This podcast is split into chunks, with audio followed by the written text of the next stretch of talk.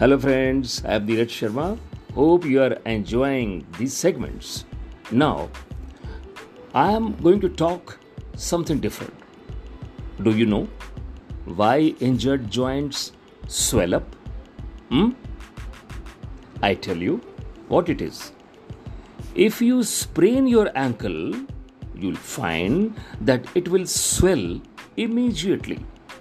The swelling is nature's way of protecting itself. The body makes a cushion of cells to protect the injured joint. This is called hyperplasia. There are two types of swelling. The first kind includes bruises, black eyes, hyperplasia after sprains or fractures, and infectious swellings like boils. You can help the healing process by applying cold packs or compresses, depending on your doctor's advice. The second type of swelling is more like a tumor. If it is not controlled, it tends to keep on growing.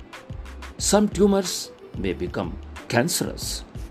If you have a swelling which seems unnatural or which persists for more than a few days, it would be wise to consult your doctor. So be careful. Okay? In such cases, you must consult your doctor.